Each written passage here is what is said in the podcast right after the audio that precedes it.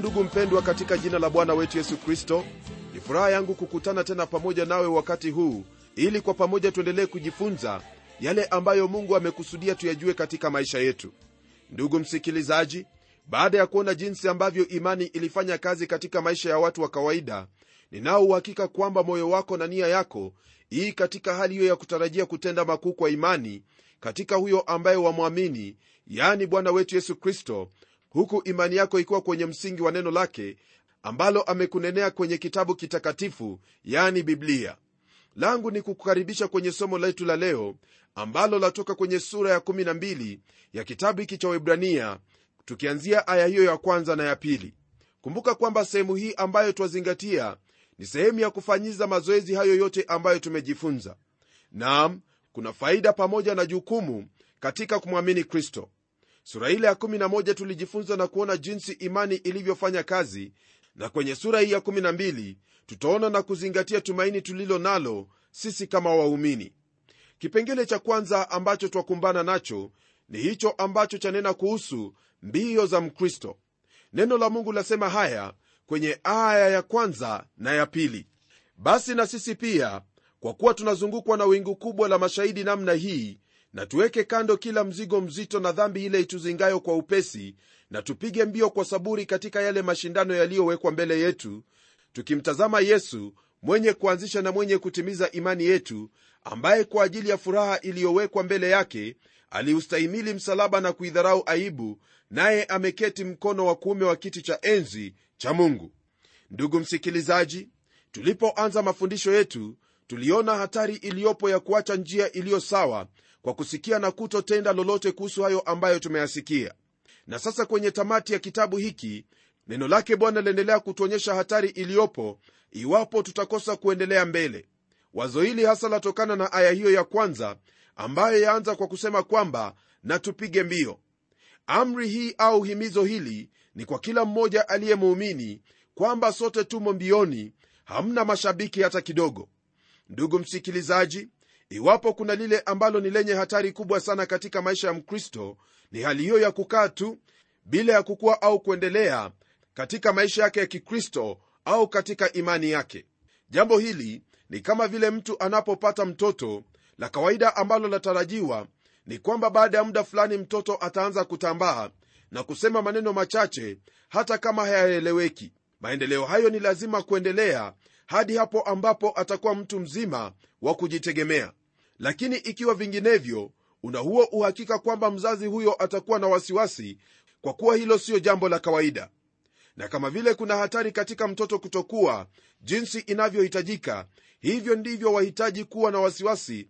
Iwapo katika maisha yako kama mkristo hauendelei mbele haukui katika kiroho imani yako haiendelei kukuwa wahitaji kujishughulisha ndugu msikilizaji ili ufahamu hilo ambalo wahitaji kulitenda mfano mwingine ni kuhusu mtu ambaye amepotea kwenye sehemu ya baridi kali. La kwanza ambalo hufanyika katika hali kama hiyo ni kwamba mtu huanza kusinzia. Kwa hivyo ili kujiepusha na kuangamia kwa baridi ni lazima kukaa macho na kuendelea kutembea. Na kwa hali ya kirohoni hiyo ndiyo hatari ambayo humpata muumini yoyote iwapo atakosa kuendelea katika imani yake. Kweli ndiyo hii na kwa msingi wa kweli hii ni jambo la busara kwako wewe pamoja nami kukaa macho na kuendelea mbele katika uhusiano wetu na kristo hii ikiwa ni katika kuyatii yote ambayo ametuagiza katika neno lake. Jambo hili ambalo unanena habari zake rafiki msikilizaji ndilo ambalo twalipata kwenye kile kitabu cha waraka wa pili wa petro sura ya kwanza aya ile ya tatu hadi aya ya 11 nayo yasema hivi kwa kuwa uwezo wake wa uungu umetukirimia vitu vyote vipasavyo uzima na utaua kwa kumjua yeye aliyetuita kwa utukufu wake na wema wake mwenyewe. Tena kwa hayo ametukirimia ahadi kubwa mno za thamani ili kwamba kwa hizo mpate kuwa washirika wa tabia ya uungu mkiokolewa na uharibifu uliomo duniani kwa sababu ya tamaa. Naam na kwa sababu hiyo hiyo mkijitahidi sana kwa upande wenu katika imani yenu tieni na wema na katika wema wenu maarifa na katika maarifa yenu kiasi na katika kiasi chenu saburi na katika saburi yenu utaua na katika utaua wenu upendano wa ndugu na katika upendano wa ndugu upendo. Maana mambo hayo yakiwa kwenu na kujaa tele yawafanya ninyi kuwa si wavivu wala si watu wasio na matunda kwa kumjua bwana wetu yesu kristo. Maana yeye asiyekuwa na hayo ni kipofu hawezi kuona vitu vilivyo mbali amesahau kule kutakaswa dhambi zake za zamani. Kwa hiyo ndugu jitahidini zaidi kufanya imara kuitwa kwenu na uteule wenu maana mkitenda hayo hamtajikwaa kamwe. Maana hivi mtaruzukiwa kwa ukarimu kuingia katika ufalme wa milele wa bwana wetu mwokozi wetu yesu kristo. Ndugu msikilizaji haya yote ambayo tumeyasoma kwenye kitabu hiki cha waraka wa pili wa petro ni mambo ambayo yanatuonyesha kwamba imani ni lazima kuendelea mbele na hata kuleta mazao katika yule ambaye ni muumini na sio tu kukaa hapo na kukosa matunda. Ni lazima imani uliyo nayo iwe ni imani iliyo hai ambayo inakufanya usiwe mvivu wala mtu asiye na matunda kwa kumjua bwana yesu kristo. Ndugu msikilizaji tunapoendelea kwenye kitabu hiki cha webrania sura ya 12 neno lake bwana latuambia kwamba tunazungukwa na wingu kubwa la mashahidi. Nam iwapo maandiko hayo yana maana ya watakatifu wa agano la kale nitasema kwamba wao ni pamoja na wale waliotutangulia. Hawa ni wale ambao wamepiga mbio zao za imani na kumaliza ambao twafaa kuiga mfano wao. Hili ndilo ambalo mtume paulo kwenye kitabu cha timotheo wa pili sura ya tatu aya ile ya sita hadi nane anasema hivi kwa habari zake mwenyewe. Kwa maana mimi sasa namiminwa na wakati wa kufariki kwangu umefika.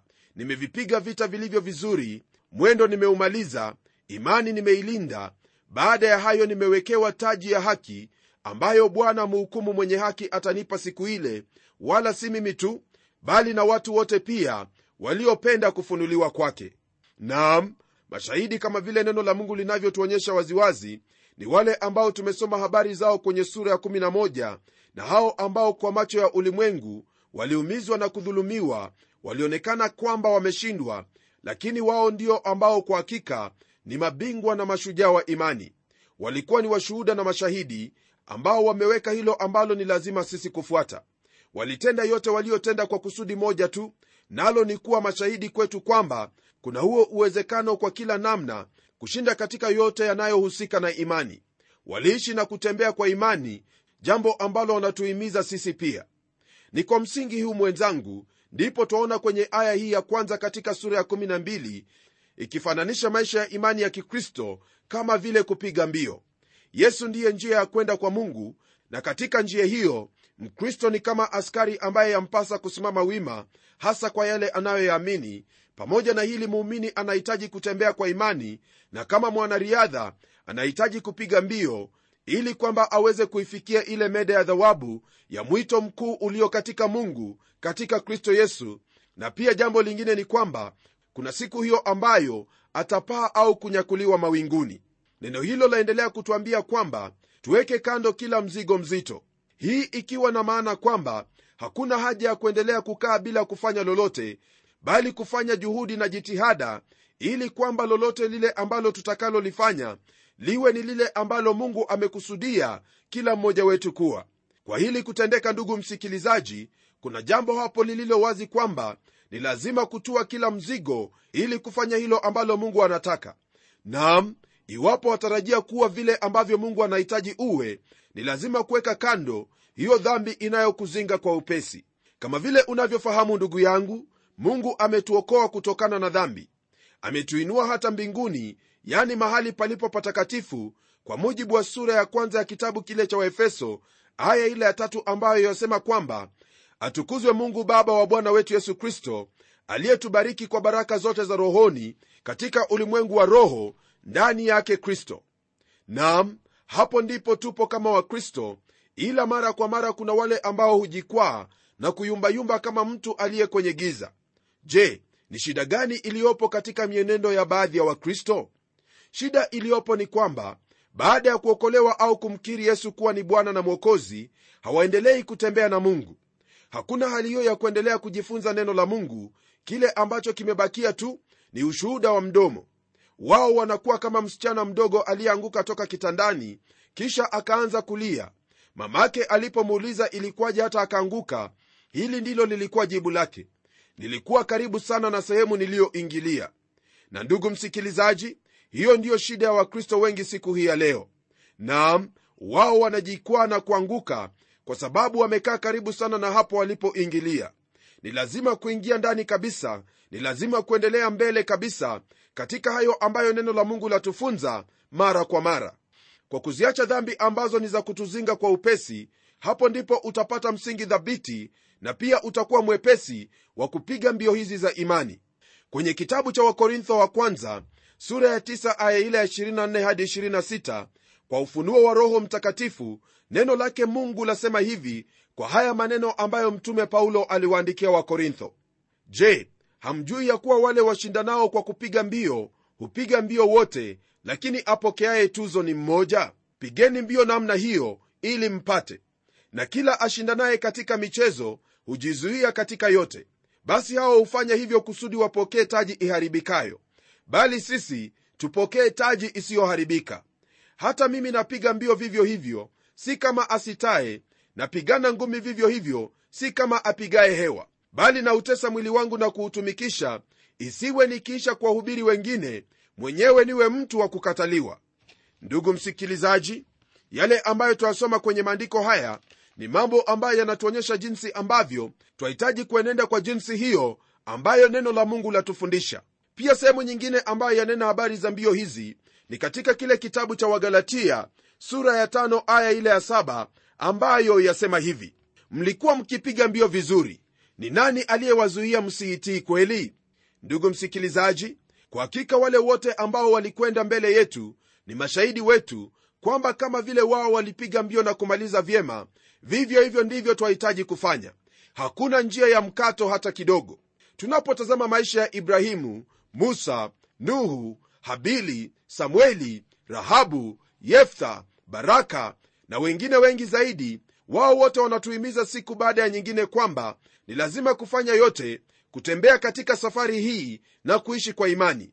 Naam kama vile neno la mungu lilivyotuambia hapo awali ni lazima iwapo tutashinda mbio hizi na tupate ile ahadi kuweka kando kila mzigo mzito na dhambi ituzingayo kwa upesi. Kwa habari ya mzigo mzito ni vyema kufahamu kwamba kuna hayo ambayo si kosa katika ukristo lakini haimpasi mkristo kubebana na mizigo hiyo. Kwa nini? Kwa sababu ni vigumu mno kupiga mbio huku ukiwa na mizigo mizito kwenye roho yako au katika maisha yako. Kwa sababu hiyo ni vyema kwa mwongozo wa roho mtakatifu na neno lake ujue na kufahamu hilo ambalo wahitaji kufanya kama mtoto wa mungu. Huenda wajiuliza hili ambalo nakuambia ni nini? Hasa kile ambacho nanena kuhusu ni hali hiyo ya kuwa na msururu wa vijisheria kadha wa kadha ambavyo kwa kila njia na hali haiwezekani kuwa ni dhambi na pia siyo jambo ambalo lamnufaisha mtu katika maisha yake ya kiroho. Kwa mfano kuna baadhi ya watu ambao husema kwamba ni vyema kutokula chakula hiki au kile. Nam iwapo ni kwa sababu za kiafya basi ni vyema. Lakini ikiwa ni kwa sababu nyingine basi hapo ni kwa uamuzi wako. Maana siyo hicho ambacho wala ndicho cha kukusogeza karibu na mungu bali ni kwa njia ya imani katika kristo yesu mwana wa mungu aliye hai ndipo twaweza kumsogea mungu. Mradi una yesu kristo msikilizaji wewe mbele za mungu utasimama kama mtoto wake tena wakubalika moja kwa moja. Msikilizaji mwandishi pia anatajia dhambi hiyo ambayo ni ya kutuzinga kwa upesi. Kuna mawazo mengi sana kuhusu dhambi ambazo humzinga mtu kwa upesi lakini dhambi ambayo ananena habari zake hasa ni dhambi ya kutoamini dhambi hii ndiyo amenena habari zake kwenye sura iliyopita na ndiyo pia ananena habari zake kwenye aya hii.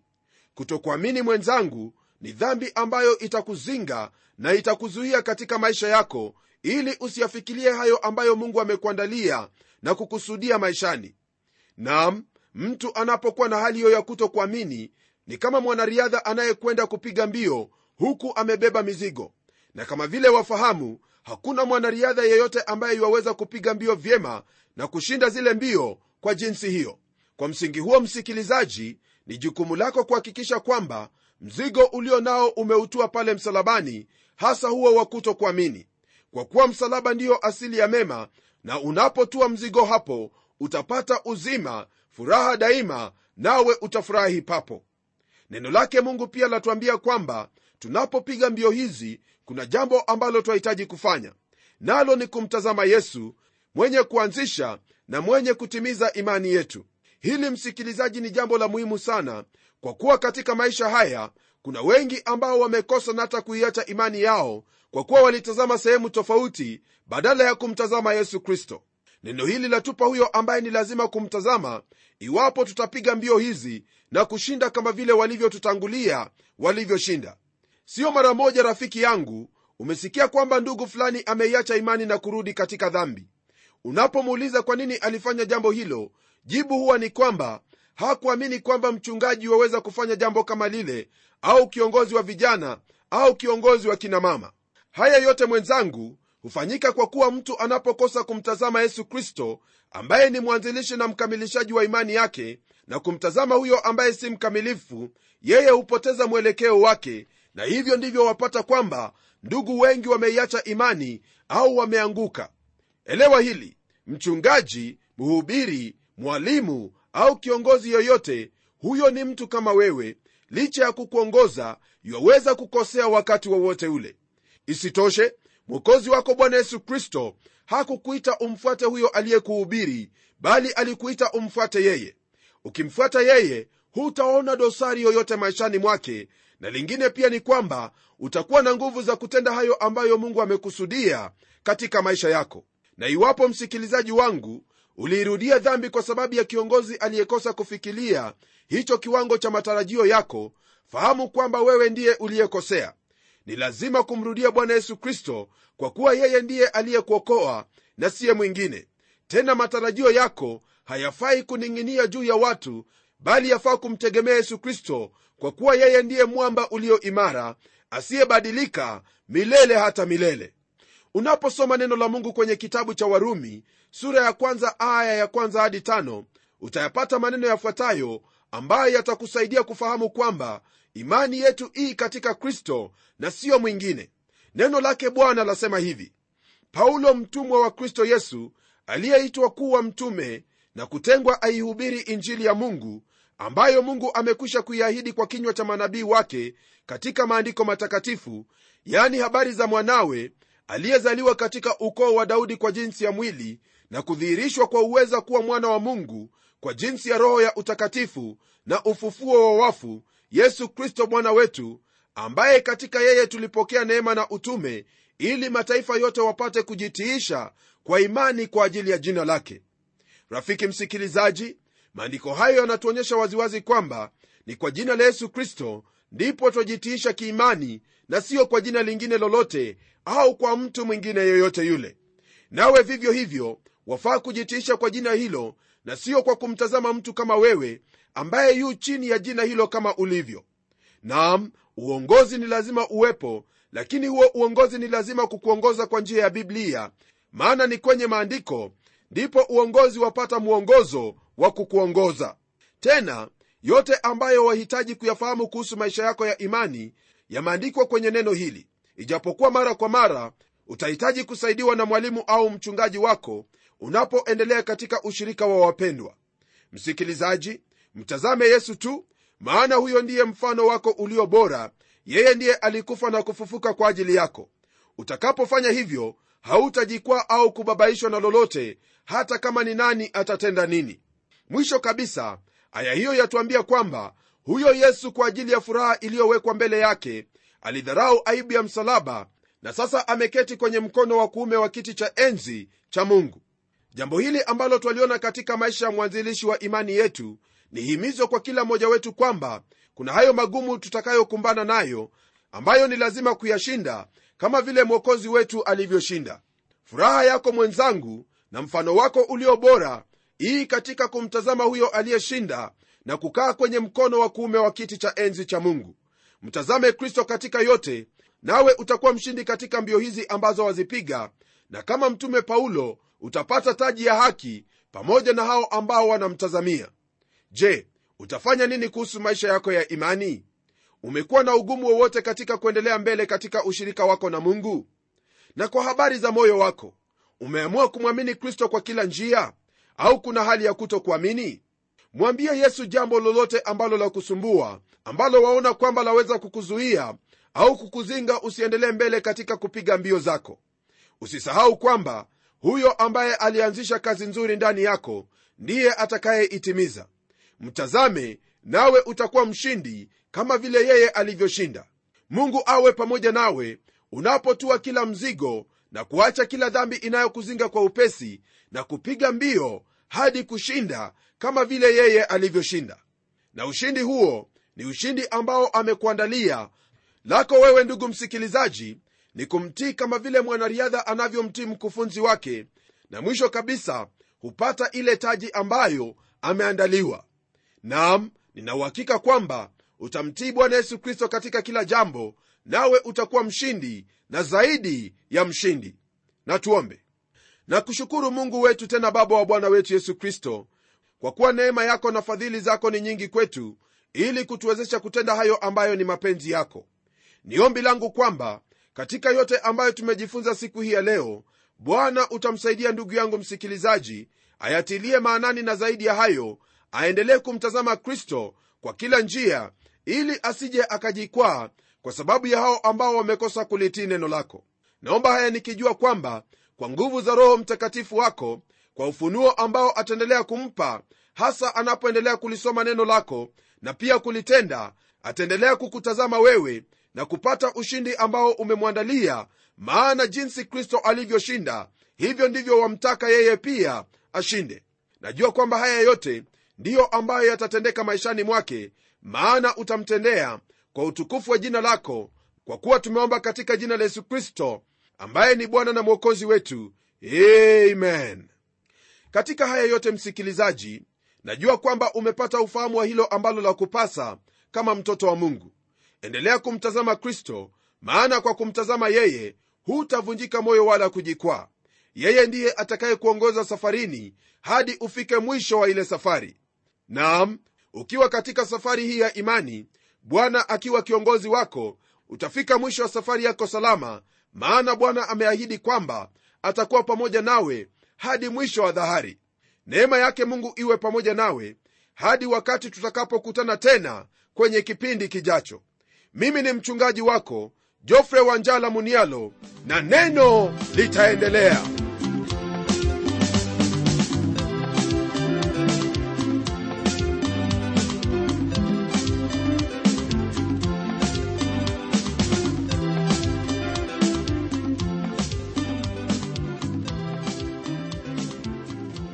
asante sana msikilizaji wangu kwa kuwa pamoja nasi na iwapo una swali au pendekezo tafadhali tuandikie barua ukitumia anwani ifuatayo. Andika kwa mtayarishi kipindi cha neno transworld radio. Sanduku la posta ni 21514 nairobi kenya. Pia waweza kutumia anwani yangu ya email ambayo ni pomodo at twr co nimengojea barua yako kwa hamu msikilizaji wangu. Na hadi wakati mwingine ndimi mtayarishi wa kipindi hiki pamela umodo ambaye ninakuaga nikikutakia baraka za mwenyezi mungu. Neno litaendelea